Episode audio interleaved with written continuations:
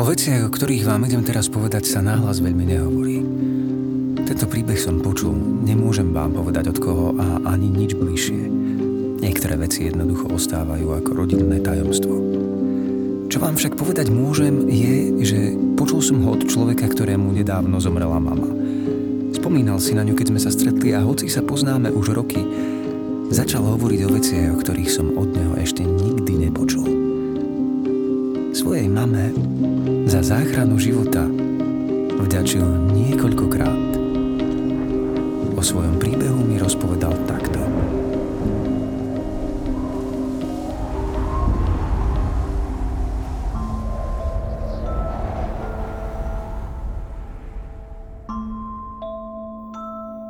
Moja teraz už nebohá mama bola človek, ktorého mali ľudia radi – Susedia k nám chodili na kávu a mama mala vždy po ruke niečo dobré, čo napiekla. V detstve sme ale mali obdobie, keď k nám ľudia prestali chodiť. Vyhýbali sa nám. A ja som bol dôvod. A človek, ktorý bol v tom čase už mŕtvý. V mojom príbehu je dôležitá ešte jedna postava a to môj starý otec. Bol železdičiar, chlap ako hora. Podobne ako moja mama, vždy úsmiatý, skvelý, veselý človek. Často sa so mnou hrával, keď som prišiel k nemu do práce. Nosil ma na rukách a ukazoval mi vlaky. Najradšej som mal, keď vlak prichádzal. Strašne húčal a starý otec ho so zástavkou v ruke vítal na stanici. Tak som to vtedy vnímal. Bol som veľmi pyšný, že takýto významný človek, ktorý víta vlaky, je práve môj starý otec. Zomrel na infarkt, keď som mal 7 rokov. V tom čase som už chodil do školy a naši nechceli, aby som išiel na pohreb. Vraj, také niečo nie je pre malé deti. Ja som sa s ním ale veľmi chcel rozlúčiť. Smrť som už vnímal ako niečo, čo k životu patrí, ale naši povedali, že nie. Tak som teda ostal u susedov a celé po obede preplakal. Na tú noc si pamätám veľmi jasne. Už som bol úplne vyčerpaný od žiaľu. Ľahol som si a zaspal.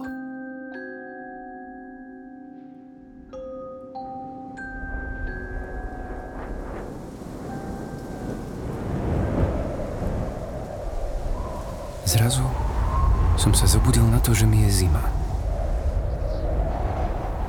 Otvoril som oči a na posteli sedel starý otec. Nehovoril nič, len sa na mňa usmieval.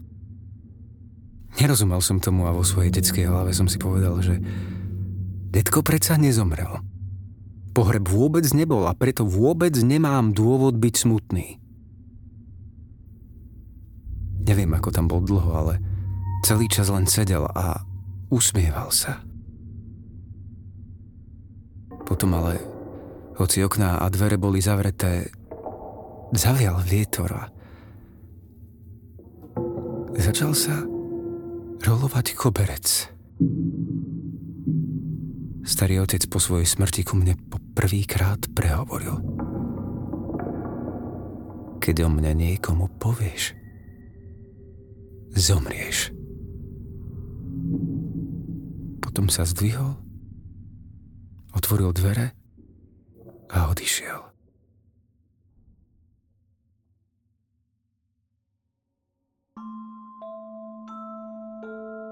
Na toto sa mi spomína veľmi ťažko, ale poviem vám to. Nedávno som upratoval povalu a našiel som tam svoje staré žiacké knižky. Čo som v jednej z nich našiel, ma vrátilo do čias, na ktoré by som najradšej zabudol. Na okraji jednej z nich bola malá poznámka – pani učiteľka mi povedala, že ju mám dnes, hneď ako prídem zo školy, ukázať mame. Táto poznámka mi v ten deň zachránila život prvýkrát. Bolo tam napísané Chcem sa s vami okamžite rozprávať. Ide o vášho syna.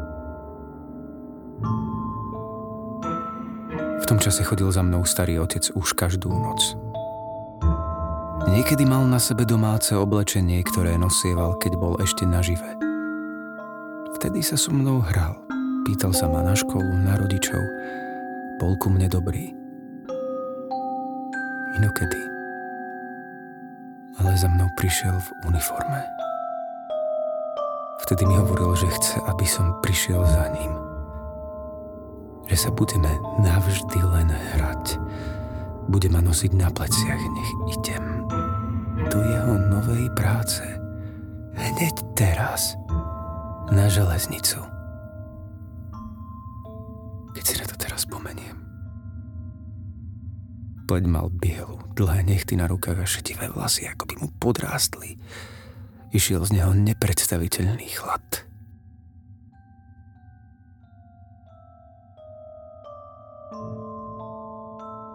S mamou sme na to nikdy potom nespomínali a nikdy o tom nikomu nepovedala. Ale ja viem, že učiteľka jej oznámila, že so mnou nie je niečo v poriadku. V tom čase som bol ako vo sne. Učiteľka ma posadila do zadnej lavice, kde som sedel sám, lebo ostatné deti sa začali odo mňa strániť. V ten deň ho videla aj ona. Sedí v železničiarskej uniforme. Videla ho iba na chvíľu, ale stačil jej aj malý tieň na to, aby konala rýchlo.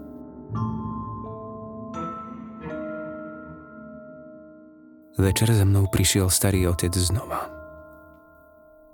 Podal mi ruku a ja som bez slova vstal z postela a nasledoval ho. Otvoril mi dvere a ukázal, nech idem. V novembrovej noci som v pyžame kráčal za svojim starým otcom, ktorý sa na mňa stále obzeral a usmieval sa. Prišli sme ku koľajniciam. Prichádzajúci vlak nezastavoval. V plnej rýchlosti bol už skoro pri nás. Starý otec povedal, nech zavriem oči. Počul som, ako prichádza a cítil som, ako sa starý otec postavil za mňa. Zacítil som jeho ľadový dotyk na svojich pleciach. V tranze som urobil krok vpred.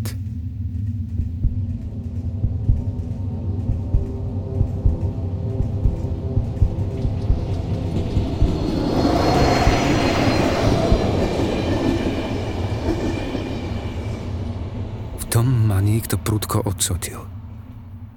Prebral som sa a rozplakal. Nado mnou stála moja mama. Kričala na mňa, plakala a pýtala sa, čo som to urobil. Ja som sa rozplakal ešte viac a nakoniec jej všetko cez slzy povedal.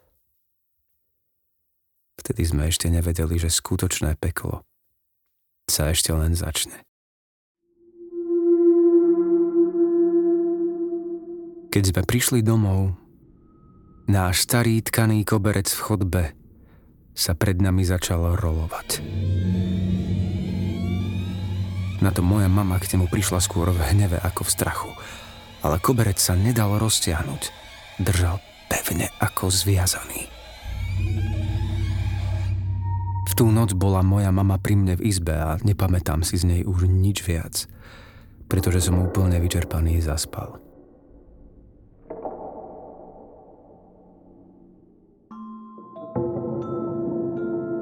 Na druhý deň bola sobota, ale radšej by som bol v škole ako doma. Mamu som našiel pred Prahom do kuchyne stáť ako prikovanú. Ani sa nepohla. Len sa pozerala smerom k stene. Poza ňu som sa tým smerom pozrel aj ja. Náš starý niekoľko stokilový dres bol hore nohami.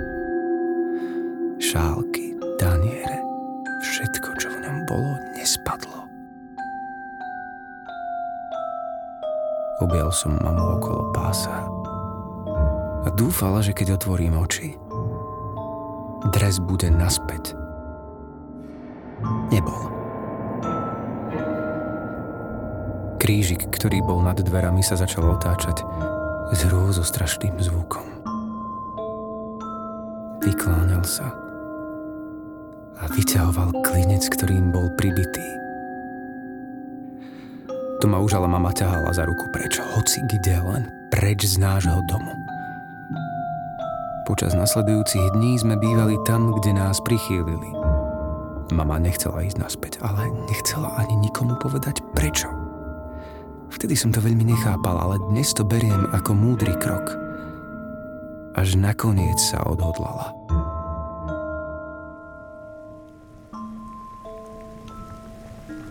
Stará krstná mama Bývala na samote pri vedľajšej dedine. Išli sme za ňou pešo. Už sa stmievalo, keď sme uvideli jej starý dom s dreveným plotom. Ľudia k nej nechodili. Hovorilo sa o nej, že nie je dobrý človek a dokáže prekliať jediným pohľadom. Nás však privítala vľúdne. Starenka s čiernou šatkou na hlave nás usadila v prednej izbe. Priniesla fľašu pálenky a pre mňa mlieko a koláče. Mama naliala pohárik a podala mi ho. Nech ho vypijem celý. Pálenka ma pálila. Po chvíli mlčania som mal starej krstnej všetko povedať. Najskôr som sa zdráhal, ale potom som jej povedal naozaj všetko. Keď som dohovoril, krstná sa otočila na mamu a povedala jej – Musíme ísť naspäť tam, kde starý otec býval, vziať košelu, ktorú najviac nosil. A keď nám je jej a náš život milý, ešte dnes v noci musíme túto košelu zavesiť na jeho kríž. Okamžite sme sa vybrali preč. Bola tma, podkýnali sme sa, ale čo skoro sme boli pred našim domom. Mama odomkla. Stlačila kľučku a vošli sme dnu.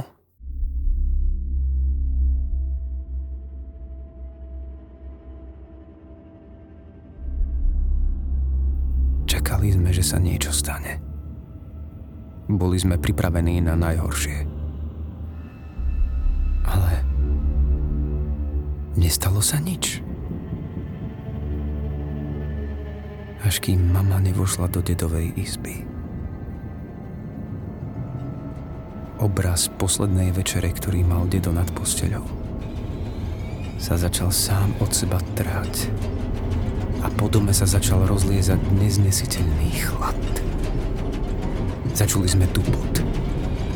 Mama otvorila skrinu, rýchlo zobrala košelu a leteli sme von.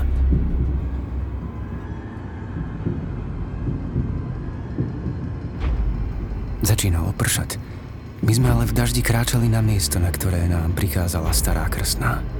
Už sme skoro bežali, keď sa mama pozrela na košelu. Liezli po nej červy. Nedbala, išli sme ďalej. Nohy sa nám na rozbahnenej ceste zabárali do blata, keď sme prišli k bráne cintorína. Hustý dážď sa zmenil na búrku. Našli sme dedov hrob.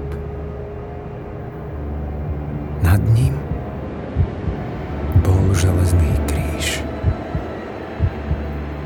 Mama mi dala košeľu a ja som ju išiel zaviazať.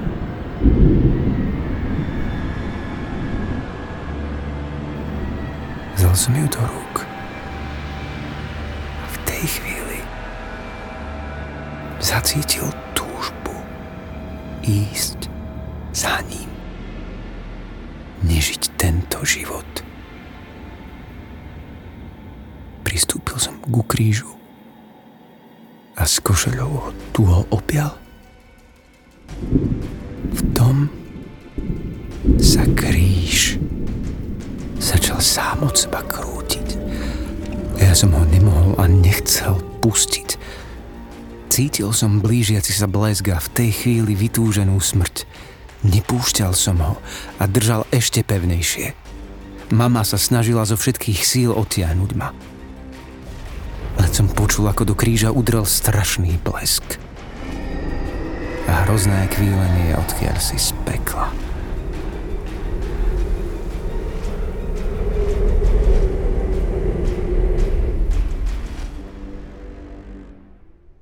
Nepamätám si, ako sa jej podarilo zachrániť ma.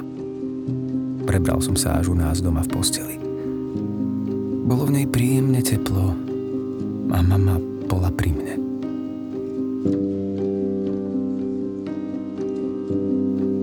Na to, čo sa stalo, sme už nespomínali.